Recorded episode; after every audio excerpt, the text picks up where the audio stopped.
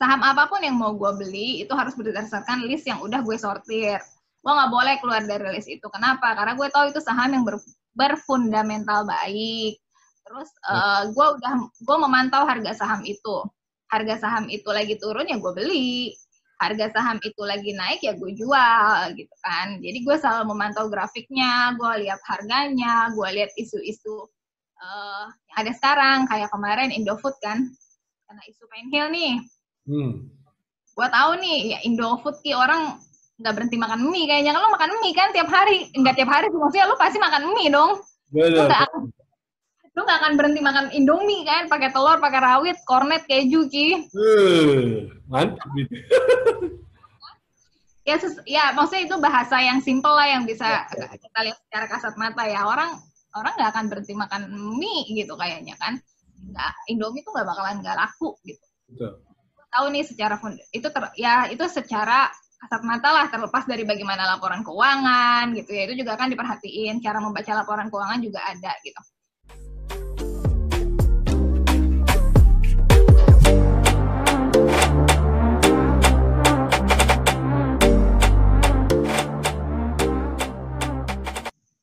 Nah, Rev, kalau misalkan nih uh, ada eh, anak muda misalkan nih ya masih single eh, berpenghasilan ya sekitar 10 juta lah.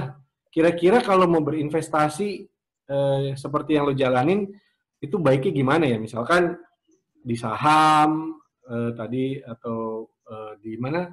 Reksadana atau apa yang kayak gitu menurut lo persentasenya mereka tuh untuk bisa nabung eh, berapa persen eh, spend money-nya nanti kita lihat berapa persen rata-rata dari anak muda, terus yang yang harus diinvestasikan tuh sebenarnya berapa persen gitu. Itu menurut lo gimana? Anak muda yang emang punya gaji 10 juta dan tidak punya tanggungan ya, Ki? Iya, tidak punya tanggungan, tinggal masih sama orang tua, ya kan, yang pengen, aduh gue pengen nambah duit nih buat... Ah, gila, itu enak banget tuh kayak gitu loh. Itu kira-kira menurut lo gimana? Nah, jadi sebenarnya gini, kalau kita berinvestasi itu kan kita punya profil risiko masing-masing nih. Oke. Okay. Kita punya profil risiko masing-masing. Mungkin ada anak muda yang dia seneng uh, resiko. Oke, jadi gue punya duit 10 juta nih. Setiap bulan gue mau taruh, mis tapi terga taruh, tergantung gaya hidup dia juga sih, Ki. Oke, kita taruh gaya hidupnya itu di porsi 30%. Oke, jadi dia buat hidup sebulan dia hanya menghabiskan 3 juta dari gajinya. Iya. Gak mungkin deh, anak muda zaman sekarang kopi kekinian aja udah berapa gitu. Eh, anak muda, maksud tidak mungkin. Oke. okay. Mungkin. Kita, kita... Gue gak percaya anak muda zaman sekarang cewek cowok bisa hidup dengan 3 juta, apalagi dia punya gaji 10 juta. Apalagi kalau ganteng, belum bayarin pacarnya. Oke, okay, kalau enggak gini, uh, dia punya sisa uang 60 persennya lah pokoknya. Dia 4 juta, ya 5 juta leh Ya 4 juta deh bisa ya. Misalkan dia baru mulai berinvestasi nih gitu kan. Oh udah pokoknya gue harus, gue udah sadar nih sekarang harus investasi. Jadi gue hmm, sebulan hidup 4 juta aja lah. Cukup nggak cukup gitu kan. Oke. Okay. Misalkan dia udah sadar nih kita asumsikan anak muda yang udah sadar. Tapi kemudian ada lagi nih pertanyaan kedua. Dia tipe yang suka punya risiko atau tipe yang ah gue tapi gue takut uang gue hilang nih gitu kan. Gue takut uang gue hilang terus ntar kalau taruh saham kalau rugi gimana gitu kan. Jadi kan tiap orang punya risiko profil risiko masing-masing. Kalau dia tipe yang kayak gitu nih yang mengkeretin duitnya banget gitu kan yang takut hilang kayak gue nih takut banget nih duit gue hilang gitu kan. khawatiran ya. Ya itu sih gue sarankan. Pertama dia uh, cicil emas dulu aja. Oke. okay emas dulu di pegadaian atau mungkin dia bisa beli berbentuk perhiasan. Kalau perempuan ya, nih misalnya perempuan nih gitu. Kalau perempuan mungkin dia bisa beli perhiasan dulu, mungkin dia bisa beli gelang, kalung gitu ya. Sampai nanti uh, kalau dia berarti kan dia punya 6 juta nih buat di investasi ini. Mungkin sebulan dua bulan dia beli aja dulu emas atau dia beli logam mulia gitu. Kenapa? Karena ketika menurut gue secara manusiawi ya, nggak tahu sih kalau orang lain, tapi kalau gue nih, begitu gue melihat saham, gue berinvestasi di saham nih sama di reksadana. Hmm. Reksadana tuh bukan bukan nggak mungkin minus juga loh gitu kan, karena manajer investasi itu juga bukan dewa yang bisa meyak, yang bisa selalu untung-untung gitu kan. Jadi lo punya risiko rugi juga, bisa minus juga reksadana itu. Oke. Okay. Nah, ketika gue melihat nih dari si reksadana, dari si uh, saham itu kan, gue melihat merah nih lagi minus gitu. Hmm. Tapi terus gue buka nih, oh iya gue masih punya cincin, oh iya gue masih punya kalung gitu, oh iya gue masih punya logam mulia. Agak lebih tenang jadi nggak nggak kebawa nggak kebawa emosi nggak kebawa ego dan nggak kebawa rasa takut. Ah udahlah gue jual aja lah daripada ntar tambah turun gitu. Jadi iya. kalau misalkan emang anak muda yang takut kayak gitu lu punya dulu nih. Kalau gue bilangnya gue punya panadolnya gue jadi apa pun yang terjadi sama bursa sama reksadana gitu ya ketika dia merah ketika dia koreksi dalam ketika portofolio gue itu warna-warni gitu. Hmm. gue punya ah iya gue masih punya ini kok gitu. Oh ruginya berapa sih misalkan?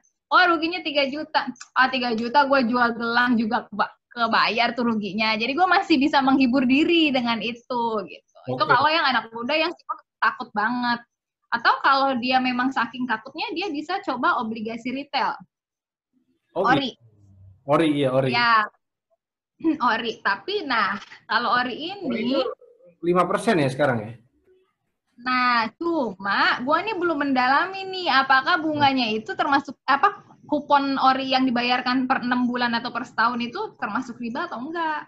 Oke oke, gue juga gue juga takutnya ori ini emang agak agak ke situ ya. Dia dia ya.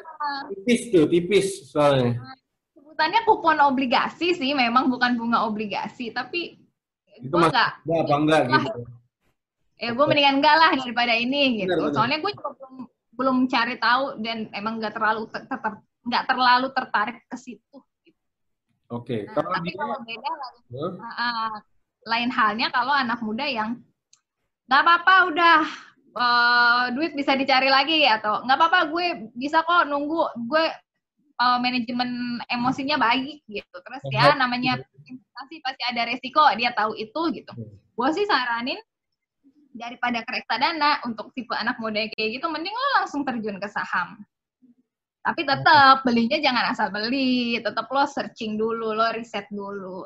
Atau kalau misalkan dia mau reksadana mungkin bisa reksadananya ke pasar saham jangan ke pasar uang atau pasar obligasi oke oke dan memang yang disarankan juga pasar saham itu dibanding yang pasar lain ya karena lebih ya minim, saham ada minim ya. minim minim gamblingnya gitu ya istilahnya ya. Betul. Walaupun memang sekarang kan reksadana juga udah dibagi ada reksadana syariah kan. Jadi oh, iya. uh, udah banyak produk reksadana syariah tuh udah banyak banget gitu. Jadi kalau memang itu udah ada embel-embel syariah ya udahlah kita percaya aja kalau itu metode mereka tuh syariah gitu iya iya. Akadnya syariah gitu ya. Kalau memang anak muda itu tapi menurut gue ya Ki eh, memang anak muda tuh sekarang harus ini kan mumpung ya mereka 10 juta sekarang iya kan kalau lo punya duit 10 juta lo belum punya tanggungan terus lo sampai nggak berinvestasi itu sih lo failed banget sih menurut gue gitu. Iya iya iya. Tuh Walau... soalnya gue juga uh, gue punya temen nih ada nih masih single. Huh? cowok hmm? dia bahkan berinvestasi bareng sama pacarnya oh gitu Iya, jadi tapi mereka nggak nyatuin uang ya, nggak nyatuin uang. Jadi dia mungkin ngomong sama pacarnya, eh, dua juta aku nyak naro di sini, pacarnya naro di sini. Jadi mereka punya punya target untuk bareng. nikah. Uh, uh, tapi nyimpennya masing-masing. Jadi kalau misalkan nanti jadi nikah putus mungkin ya udah nggak ada masalah gitu. Iya ya, investasi masing-masing jadinya. Hmm, untuk tujuan bersama tapi. Benar, benar, benar. Nah, Uh, jadi itu kalau misalkan lo sebagai anak muda nih guys yang mau investasi, ya lo dari sekarang udah harus bisa melek investasi. Apalagi banyak penghasilan anak muda sekarang yang udah uh tinggi-tinggi coy, masih single. Tapi penghasilannya tuh dari kerjanya udah lumayan, gajinya udah gede-gede ya kan. Apalagi yang yang yang seharusnya itu bisa jadi uh, pertimbangan ya bahwa lo bisa melek investasi gitu. Nah, di sisi nah, lain, di sisi lain nih, kalau lo sendiri melihat saham ini sebenarnya ada ada potensi halal haramnya nggak sih? Maksudnya kayak ini boleh apa enggak sih? Nah itu gue juga pribadi pernah berpikir ini bisa nggak sih, boleh nggak sih gitu. Nah menurut seorang Revi Ananda nih gimana? Gak sih. Gitu. Iya sih gitu kan? Iya. Kayak lu naruh.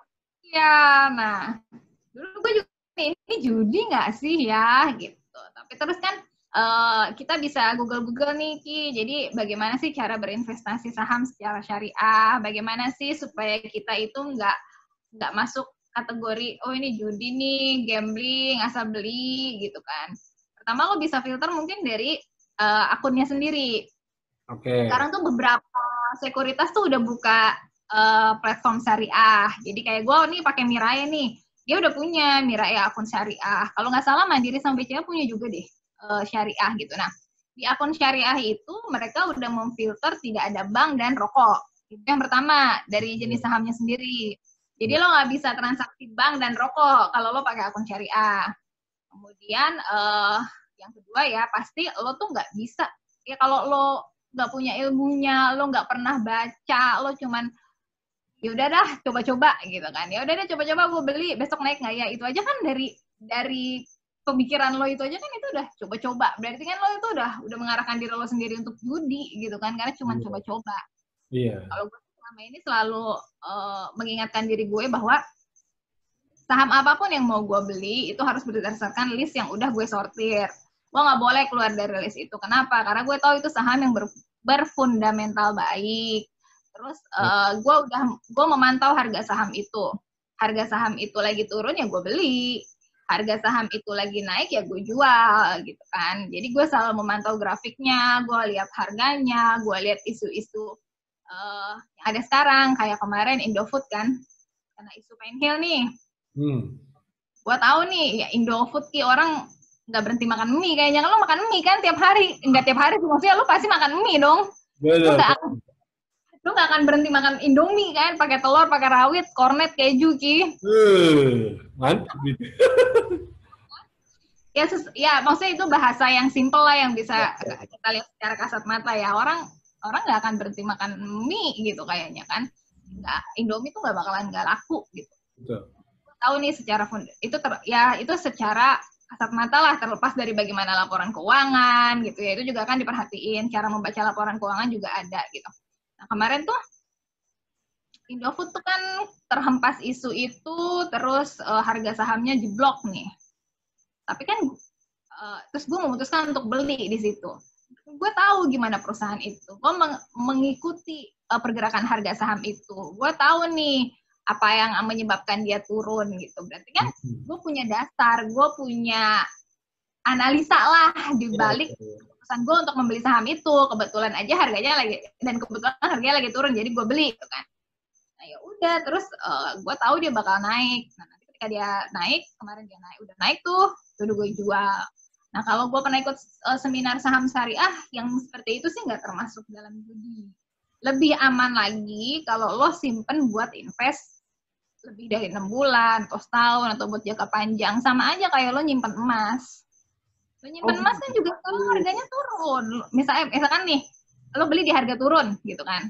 Terus nanti kita udah 10 tahun lagi harga emas kan naik nih Ki. Kita yeah. jual ya sama ya kayak gitu kan saham itu kan uh, kepemilikan atas suatu perusahaan kan. Jadi kita bagian dari pemilik itu. Ketika harga sahamnya turun kita beli, ketika harga sahamnya naik ya, ya kayaknya sih sesimpel itu gitu. Tapi kan di balik itu ada analisa-analisa lagi.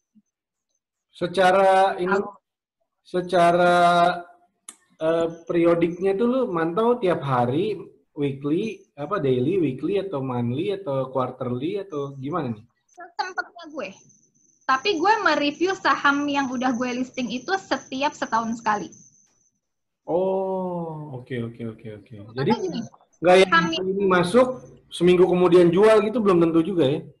Belum tentu juga. Jadi gue kan gue kan kadang-kadang juga nggak sempat buka sama sekali gitu kan. Terus kadang-kadang gue juga nggak sempat ini gitu. Apalagi kalau misalkan lagi masa-masa normal tuh kan ah, operasional di kantor lagi banyak banget, itu udah nggak mungkin deh lu buka setiap hari. Terus gue juga buka apa mesti mantau setiap hari itu udah nggak mungkin banget nah karena gue sudah memilih fundamental yang baik dan gue masuk di saat yang tepat jadi nggak buka tiap hari pun nggak apa-apa hmm. nggak buka mantau tiap hari pun nggak apa-apa gitu dari dari apa yang lo invest di 15 listing lo itu rata-rata uh, lo buka kan berarti yearly ya setiap tahun lah lo, list, lo, lo review listingnya ya ya betul itu satu tahun lu bisa berapa persen mendapatkan uh, gainnya gitu, benefit keuntungannya? Kalau yang gue review setahun itu hanya listnya aja. Tapi kalau misalkan kayak misalkan di dalam list gue itu ada Indofood nih atau ada Astra gitu ya. Gue bisa beli hari ini, kemudian gue lagi sempat buka uh, bulan depan gitu ya. Gue lihat oh ini Astra harganya udah naik nih, gue udah punya profit sekian persen misalnya. Itu bisa gue jual. Rata-rata? Oh gitu. Pas Astra gue beli lagi gitu. Rata-rata lo lo lo lo uh, mema, mem, apa ya mematok minimalnya tuh berapa persen sih untuk lo lepas? Rata-rata ya kalau misalkan sekarang sekarang nih situasi kayak sekarang nih kan ini lagi fluktuatif banget dan arah pasar tuh nggak jelas banget banyak banget berita negatif tapi indeksnya malah bagus gitu jadi okay. ini udah gak, ya fundamental tuh kayak apa pasar tuh kayaknya udah udah susah banget buat gue baca kalau di saat-saat sekarang sih gue lim nggak tiga persen tuh udah gue take profit. Oh oke okay, oke okay. nanti lo lihat lagi lo beli lagi jual lagi tiga persen di atasnya iya. gitu ya. Tiga persen tuh udah gue take profit begitu juga kalau maksimal. Jadi gue tuh punya range gini ki tiga oh. sampai eh, sepuluh persen misalkan. Oke. Okay. Kalau gue masih mau tahan ya maksimal gue tahan sampai gue sepuluh persen gitu. Karena oh. bisa aja ketika dia udah 10% nih, kayak olah lah ke atas, tiba-tiba balik lagi ke bawah gitu. Jadi gue juga nggak terlalu maruk sama untung gitu. Itu yang gue bilang lo juga punya harus, eh juga harus punya uh, eh, apa manajemen psikologi yang bagus, nggak ngikutin ego, bukan cuma ilmunya doang. Benar, benar, benar. Kalau rugi nih, lo pasti dalam dalam investasi saham juga pernah dong Pernah dong. Bohong banget kalau nggak pernah rugi. Semua yang berinvestasi di saham, lo tanya deh siapa pun pasti pernah ngalamin rugi. Tapi bagaimana menutup kerugian itu dan membuat rugi itu minimal. Yes, itu gimana tuh? Nah, pertama, balik lagi. Kalau lo udah punya saham berfundamental baik, minus nih, dia pasti akan balik lagi. Jadi lo diemin aja, nggak? Kalau minus balik ya semua balik lagi ke list saham yang lo punya. Makanya ketika lo nentuin list saham yang jadi pilihan lo nih, ya lo harus hati-hati banget. Harus hati-hati oh. banget. Jadi kalau rugi nih Ki, gue pernah rugi yang paling gede itu gue pernah. Ini sebut nominal apa enggak Ki? Boleh, boleh, boleh, boleh buat sharing aja. Uh, gue pernah rugi paling gede itu tahun 2000 2000 daerah tuh lahir 2011 2012 2013 lah gue pernah sampai uh, eh, 5 juta. 5 juta apa 6 juta gitu. Dan buat gue itu gede ya. Oh, itu gede loh rugi 5 juta. Ya Allah itu buat gue gitu gede banget. Ya iyalah itu lumayan cuy buset. Nah, itu gede banget ki. Itu itu aduh. Itu gue pernah tuh itu saat beli. Deg-degan ya? Deg-degan terus uh, ah udah gak karuan lah rasanya. Sampai gue tuh sempet abis uh, jadi itu kan dia saham tuh udah semakin turun turun turun turun turun gitu kan. Hmm. hmm. adalah satu emitennya gitu ya. Gue gak usah sebut emitennya ya. Karena yeah, sekarang udah membaik. Takutnya nanti orang pada takut beli itu. Iya yeah, nah, yeah. Uh, turun aja terus dia tuh turun turun turun kan. Gue tuh aduh ini kayaknya uh, gak bisa nih. Aku nggak mau rugi. Pertama gue masih gitu kan. Gue bilang sama Aska aku nggak mau rugi. Ya udah tahan. Ya udah terserah. Hold aja tahan aja kata Aska. Hmm. dan ternyata tambah turun dong dia tambah turun terus uh, gue review lagi nih kenapa nih bisa begini ternyata ya memang hmm. waktu itu gue belinya karena ego jadi waktu itu dia lagi naik ya kan lagi naik terus orang tuh udah pak gue punya grup saham waktu itu terus orang udah pada gini wah aku di saham ini saya udah untung 5%, wah dia naik terus nih, bisa ke harga segini nih, dia bisa ke harga segini. Pokoknya gue bener-bener dengar kata orang, kan, gue yeah. ngeri. Iya, kepancing dong. Nih, gue pengen, ah gue juga pengen nih untung dari saham itu. Jebret, gue beliin tuh semua duit ke saham itu.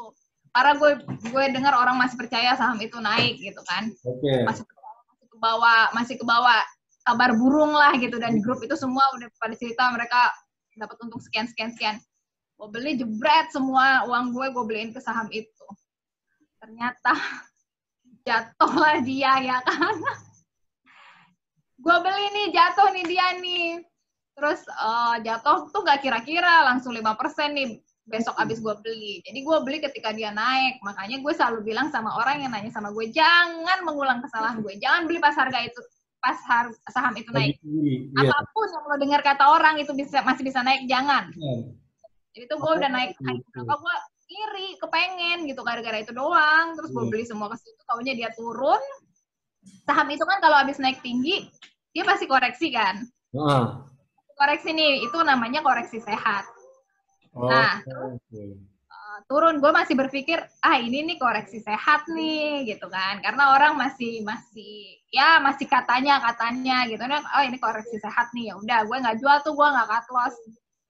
Terus ternyata emang dasar ternyata naiknya itu memang di bawah bandar. Jadi memang dia punya isu jelek di belakang di belakang itu. Makanya harganya dinaikin dulu supaya bandar bisa jual di harga tinggi, habis itu jatuh sejatuh-jatuhnya. Jatuhlah gue di situ. Yeah. Udah iya. terkena tuh di portofolio minus 5 juta apa 5 juta berapa gitu. Wow. Wah gila. Nih ini kalau nggak di-cut tambah jatuh lebih gede lagi nih dari ini. Ya udah kata saya, ya udah. Bukan rezekinya, udah jual aja Makanya dari situ gue bilang jangan dengar kata orang, percaya sama analisa lo sendiri, Manajemen kenal saham itu, ya. jangan ikut-ikutan. Iya, iya. Manajemen psikologis juga harus dijaga.